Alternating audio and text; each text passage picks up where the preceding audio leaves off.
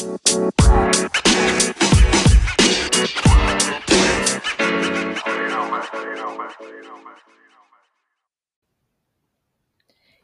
friends, welcome to today's edition of Save the Drama for Your Shamma.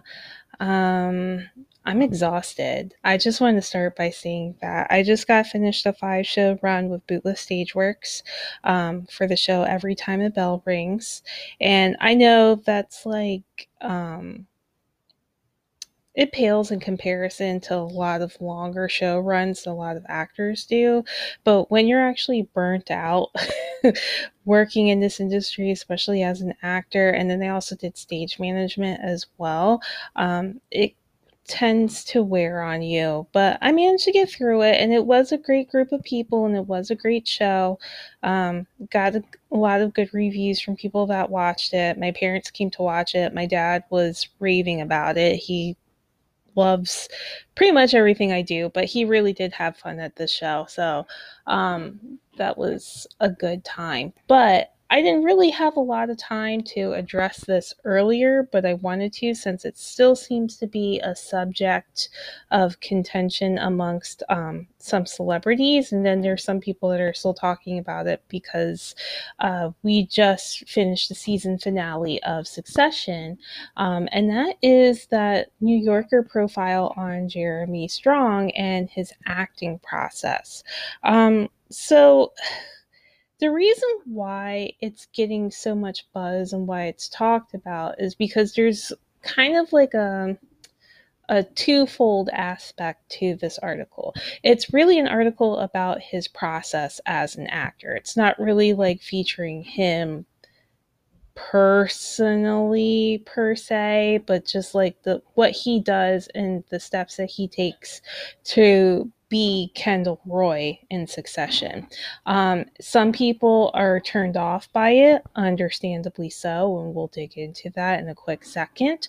Um, but the other thing about it is that it actually generated a lot of interest. People that didn't really know Jeremy Strong prior to um, uh, work like seeing Succession don't re- don't really know much about the guy and what he does in order to achieve these characters. Um, so there was a lot of like positive feedback and people that were genuinely interested and the article actually generated a lot of buzz and interest towards strong right um and then there are others that were put off by his process and like i said um i get it because they, we read a lot about actors that kind of go method. I wouldn't actually say his is um, the Strasberg method. He's actually doing more Stanislavski art of experiencing, um, which is basically you disregard your own personality and your own um, uh, approach in life, and you just embody what the character the character and what the character's thinking and how they would live their daily lives. So he called it identity diffusion, but it's really the Stanislavski art of experiencing. And he's not the only one. I the article does preface that he is a huge fan of Daniel Day Lewis and Dustin Hoffman and Al Pacino, and they kind of follow um, that same track, right? So he's just basically another guy that follows uh, that path of verisimilitude when it comes to portraying a character um, in these productions. So, um, but it was weird because there was a response from Jessica Chastain the actress and i just wanted to read the tweet to you because i thought it was like really kind of corny. I mean, I, I'm going to acknowledge that I do have a little bit of a personal bias against Jessica Chastain.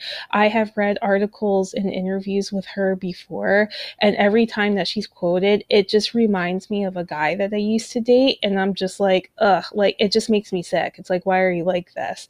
Um, but what she said was kind of corny. She was like, I've known Jeremy Strong for 20 years and worked with him on two films. He's a lovely person, very inspiring and passionate about his work. The profile that came out on him was incredibly one sided. Don't believe everything you read, folks. Snark sells, but maybe it's time we move beyond it.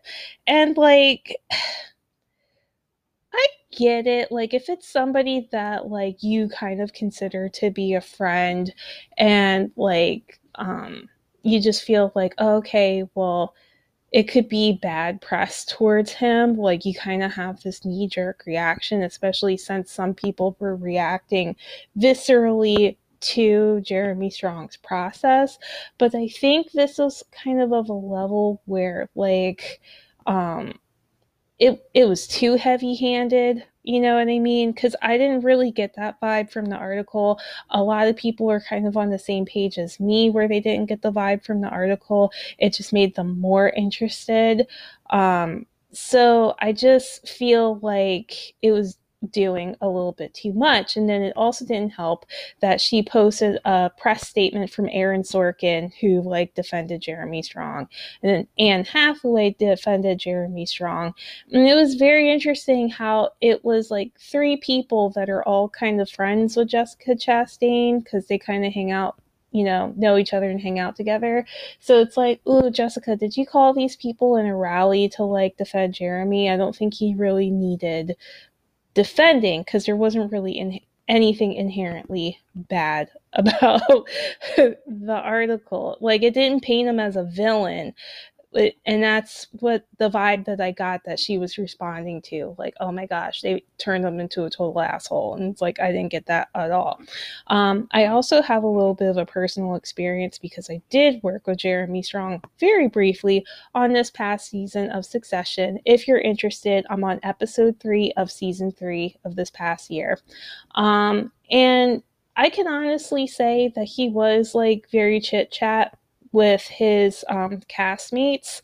Um, I know the article implies that he basically doesn't really um, rehearse with them so that he can get like a truthful reaction. Um, I don't know that because I only worked on one very short scene with him, but there's nothing in the article that says that he doesn't um, talk to these people or that they're inherently annoyed with them because it seemed like he got along with them just fine. Um, the topic of the conversation, I'm not going to reveal because it's none of your business. And even I tried to ignore it because it wasn't any of my business. But it just seemed like he was relating to these people. So I just want everybody to understand that he's not closed off like everybody thinks he is. But that being said, you know, the fact of the matter is, is that when I did work with him, it did kind of feel like he was trying to direct me a little bit. And it's kind of like, I, I get it, like you're a big star in the show, but let's leave that up to the director. So um, that's my only complaint that I have with working with him, but it really wasn't that big of a deal. Now, I do take umbrage with his process because there's a lot of actors that um, do that process of the art of experiencing and that Stanislavski method.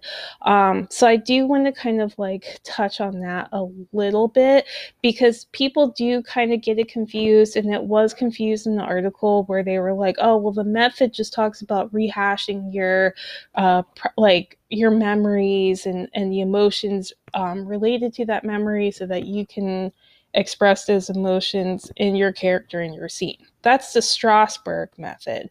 And Lee Strasberg was a student of Konstantin Stanislavski. Um, what Con- Konstantin Stanislavski did was he created the art of experiencing, which is basically like you're perceiving the world through the eyes of your character, so that when you perform those lines on that script, it's as if you are your character. Um, one notable actor that did that most recently is Benedict Cumberbatch um, for The Power of the Dog. He kind of basically used the Stanislavski method um, to get himself um, into his role for that film. I haven't seen it yet, so I don't really know. Everybody says that it's a really good film, but I I'm just letting you know based upon the articles that I read, that's basically um, the style that he used personally speaking, I don't think that either method is really good for the human psyche, um, especially the art of experiencing. And I know that a lot of people, when they um, uh, play those characters, kind of what happens is that you embody that character, and then the essence of that character doesn't really leave you. It doesn't leave your like your psyche or your system um, when the project is done and you don't really decompress from that.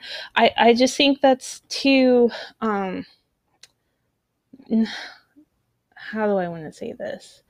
I just don't think that's good. I think basically, like, you don't want to be a person that's so wrapped up in that character that you can start embodying the qualities of that character, whether negative or positive. Like it really takes away from the essence of who you are as like a human being. Like um I'm trying to think of a role cuz I kind of have a tendency like once I'm done with a character, like I take off that cloak and put it on the hanger and I'm like done with it forever.